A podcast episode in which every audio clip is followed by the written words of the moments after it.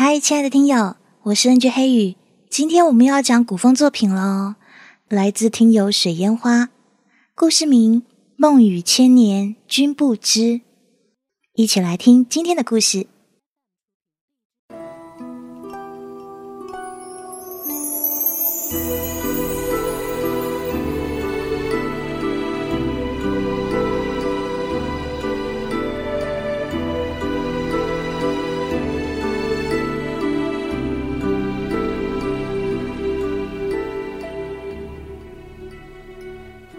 金媚娘又在哭了。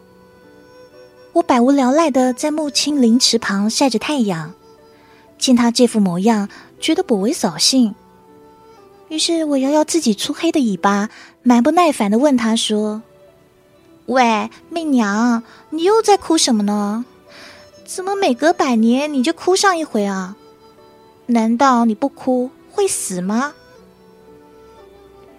媚娘见我这么说，也不回答我，哭的却更加厉害了。我气得鼓起腮帮子。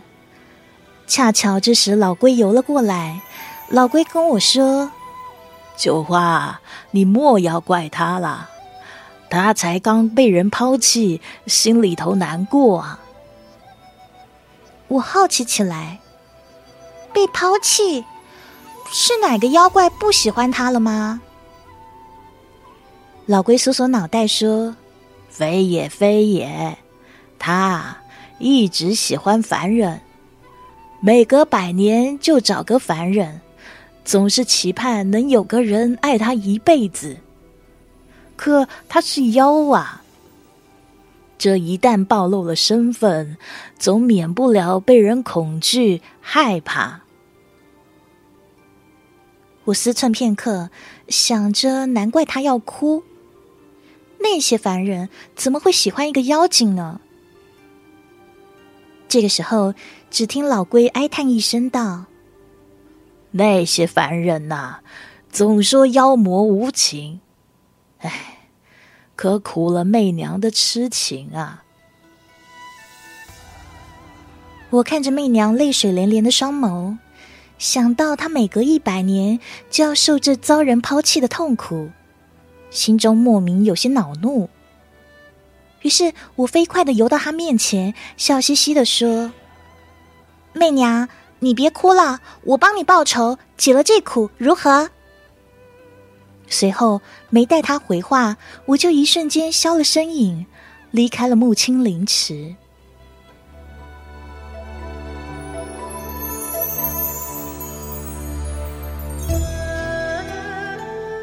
我的名字叫九花，是一条蛇，一条修行了三百年却拥有八百年功力的腾蛇。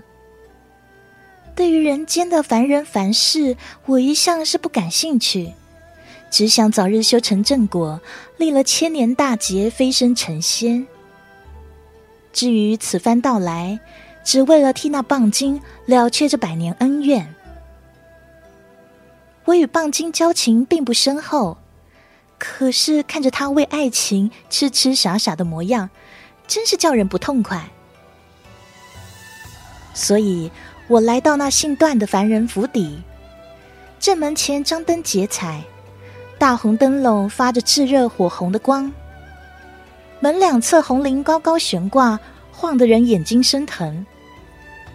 我听见那府内光筹交错、歌舞升平的欢闹声。不免替媚娘寒了心。守门小厮跑上前来询问，我让他替我通报一声，将那新郎公子哥给唤了出来。那个人一身大红喜服，脸上是满面红光，好不得意洋洋。见到我也没有半分惊讶。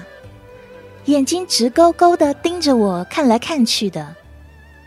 他说：“原来是有美人相见啊，不知道找我何事？”这个人的眼神贪婪猥琐，字里行间尽是龌龊。我看向他，千娇百媚的笑了起来。就在他慢慢走向我的时候，我伸出了细长锋利的手爪。顷刻间穿透了他的胸膛。一时间，守门的小厮吓得惊声尖叫起来，连滚带爬的跑开了。那个男子瞪大双眼，口中慢慢吐出大片大片的鲜血。我轻声抚到他耳边：“媚娘说你负了他，这就当做是你还他的一片痴情吧。”他惊恐的看着我，然后慢慢倒下。我蹲下身，细细打量他，满是疑惑。这凡间男子总是见一个爱一个，喜新厌旧，见异思迁的。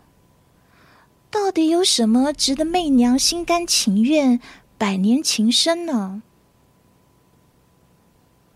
事情了结之后。我有些开心的走在回往木青灵池的大街上，漫不经心的看着人间小贩们摆上了各式各样稀奇古怪的玩意儿，青瓷玉雕、金陵绸缎、唐人彩绘，真是热闹。突然，不远处传来一个干净明朗的嗓音：“各位客官，若是不忙赶路，可到这看看。”小生这有刚制好的新式花灯，还望各位捧个场。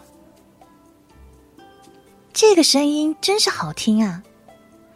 我不知不觉被吸引过去，到了跟前，竟是一个满是书生秀气的男子，明眸皓目，温文尔雅，一袭清雅蓝衫立在街头，笑眼弯弯，让人忍不住想要接近他。姑娘长得这么漂亮，跟本公子一起赏月如何？恍然间，我被另一个听似玩世不恭的声音惊得回了神。转眼看去，一个满不正经的锦衣男子正对我拱手作揖，毫无忌惮的笑着。我一时手足无措，竟忘了回应，正惊讶于自己刚才对那蓝衫男子莫名的亲近感。突然，心中有史以来第一次生了胆怯，丝毫不敢在此地待上半刻，连忙推开那名锦衣男子，慌忙跑开。身后那蓝衫男子的音容笑貌却愈发清晰的刻在脑海中。我隐约感觉得到，体内百年前得到的那颗舍利子，似在微微沸腾跳动着。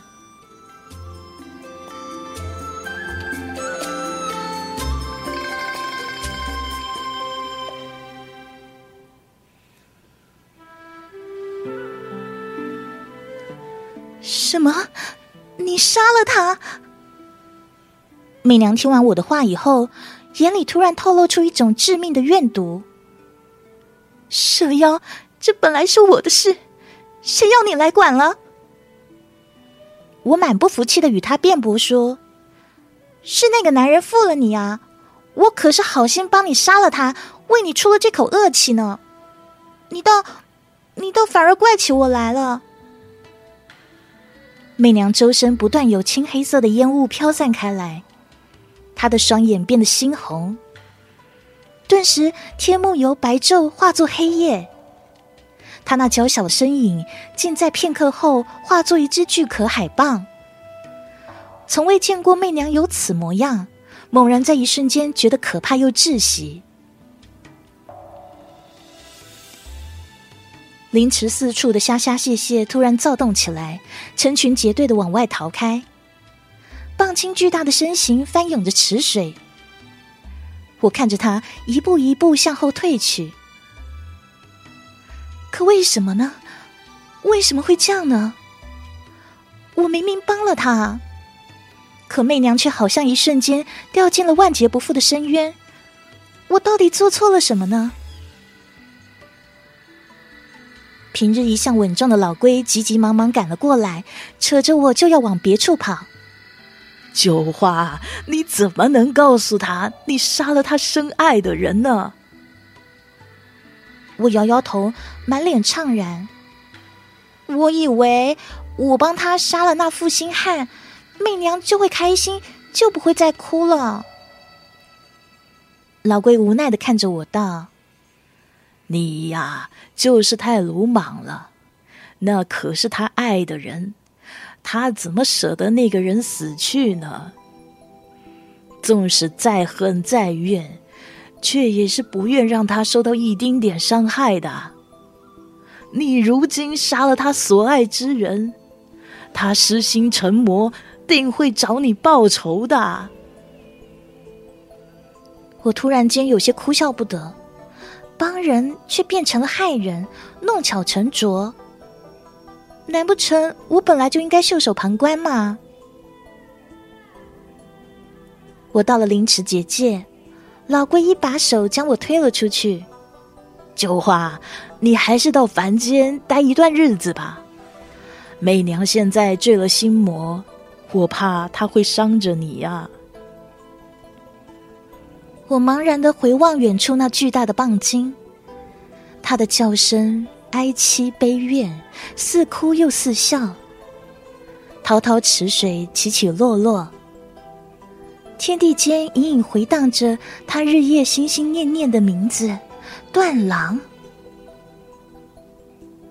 那一刻，我仿佛看到了他这千百年时光里的落寞与孤单。这便是。我留在木青灵池的最后一个夜晚，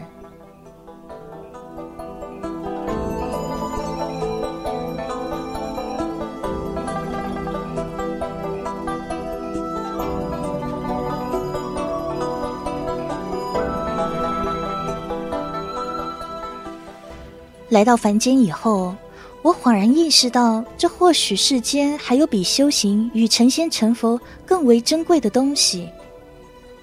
所以我开始去学习像凡人那样去生活，去感受，去感知那被媚娘藏在心尖上的凡间情爱。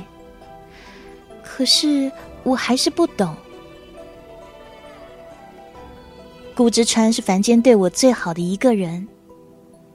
当时我浑浑噩噩走在大街上，脑海里还回荡着媚娘痛苦挣扎的叫声，只觉得身心俱疲。猛然间，体内的舍利子却再次有了异样的反应。我抬起头四下张望，恍恍惚惚间看见有一盏淡紫色光芒的花灯，而之前熟悉好听的声音再次于我耳边响起。我撑起最后一丝力气，慢慢向花灯处移去，却突然被一个人拦住了去路。好巧啊，姑娘！上回我邀你跟我一同赏月，你怎么突然就跑了？眼前突然昏昏沉沉的，整个世界变得模糊起来。我努力要站直身子，最终还是倒了下去。那个轻浮的人叽叽喳喳在我耳边说了许多话，可我却听不清他到底说了些什么。我真的是太累了，真想好好的睡上一觉啊！醒后，凡间已经过了三个月。顾之川坐在床榻旁，瞪大眼睛看着我：“哎，姑姑娘啊，你这一觉可是睡了三个月啊！”我满脸惬意的伸了懒腰。心想着，蛇本就生性懒散，就算我睡上一年也不足为奇呀。不过转念一想，自己现在身处凡间，于是立刻对顾之川讪讪一笑，道：“我肚子饿了。”听我这么说，顾之川突然大喜，也不再追究我为何睡了这么久，连忙换了家仆为我准备膳食。之后，我便在他的府里住下了。他是当朝中书侍郎之子，家财万贯，平日里就爱流连街景小事，看看漂亮姑娘，逗逗阿猫阿狗，偶尔发发善心，救济街头那些孤苦无依之人。基本上就是不学无术，被人称作风流浪子顾。可是除了这些以外，顾之川倒是一个还不错的人了。他不仗势欺人，也不会无端挑事。每每得了什么好东西，总是第一个拿给我瞧。只要是我想要的，他从来不会说一个不字。我总笑他无事献殷勤，非奸即盗，而他就一脸痞痞的笑说：“九花，本公子对你可是真心的。哎，莫说这南海菩提，北冥珊瑚，即便是天上的月亮，你说了，我也为你摘了来。”我只听着他的话，淡淡的笑。对于顾之川，除了感激，我丝毫没有其他的想法与感受。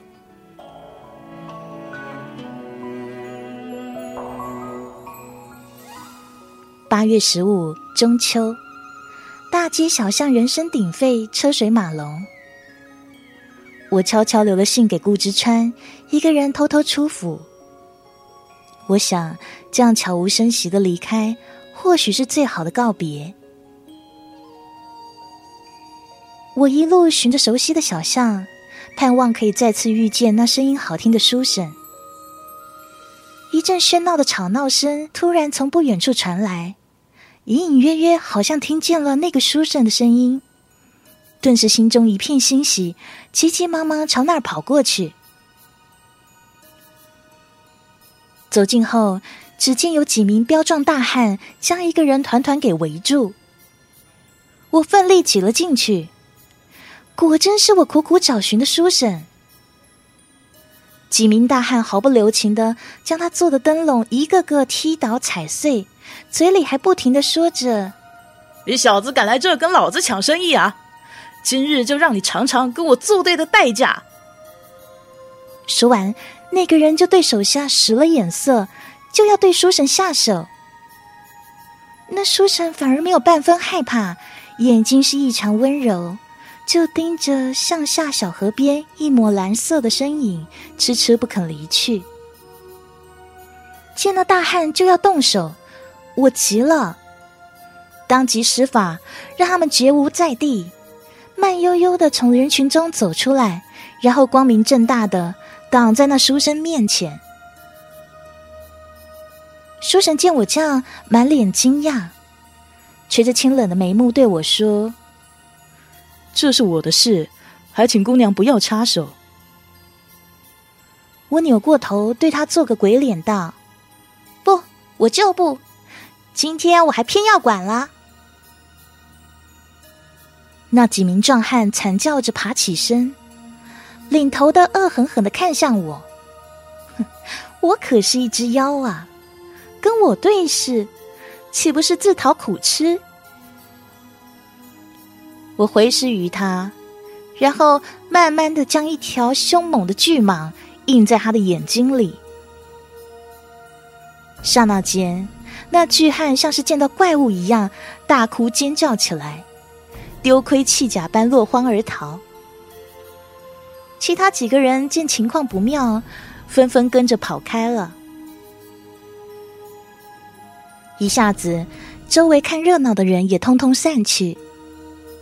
我满脸得意的看向书生说：“喂，书生，刚才本姑娘可是救了你的。”他却不怎么开心，蹲在地上收拾着那些已经破烂不堪的残灯碎纸，淡淡的答道：“我不是书生，也没有让你来帮我，是你执着，与我无关。”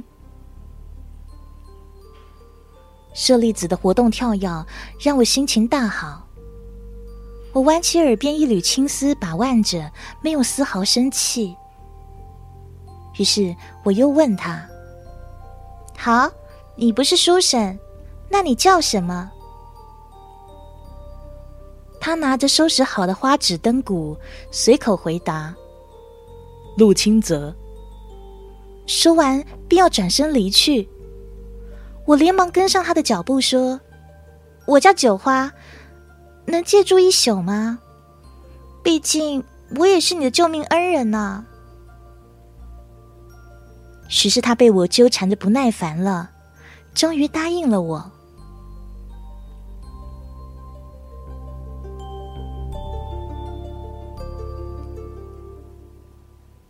陆清泽的屋子很小远远没有顾之川的府邸奢华大气但是让人觉得很是温馨。我在这间小屋子里瞧来瞧去他却显得有些窘迫。别看了我的屋子只有这么大。今晚你暂且住下，等到明日便去寻个好住处吧。他坐在一张简朴的方桌前，伸手拿出了一叠花纸，铺开、抚平，沾了墨笔，轻轻点缀于上。我好奇的凑过去，顷刻间，一只精致美丽的蝴蝶翩翩跃然纸上。我满脸惊奇的看着他，你是画师？他突然微微笑了起来，眉目变得温柔。着笔一字竹罢了，我只会画一些花花草草，为这些竹骨灯笼做一些装饰。他话明明说的是云淡风轻的，可他望向满屋子里形形色色的花灯时，眼里分明有什么东西在发光，一闪一闪的。在暖黄的烛光照耀下，像是天上的星星，水中的月光。我知道他一定非常喜欢画画。我看着他这般模样，一时迷了心神，心情突然变得紧张起来，只好呆呆的愣在原地。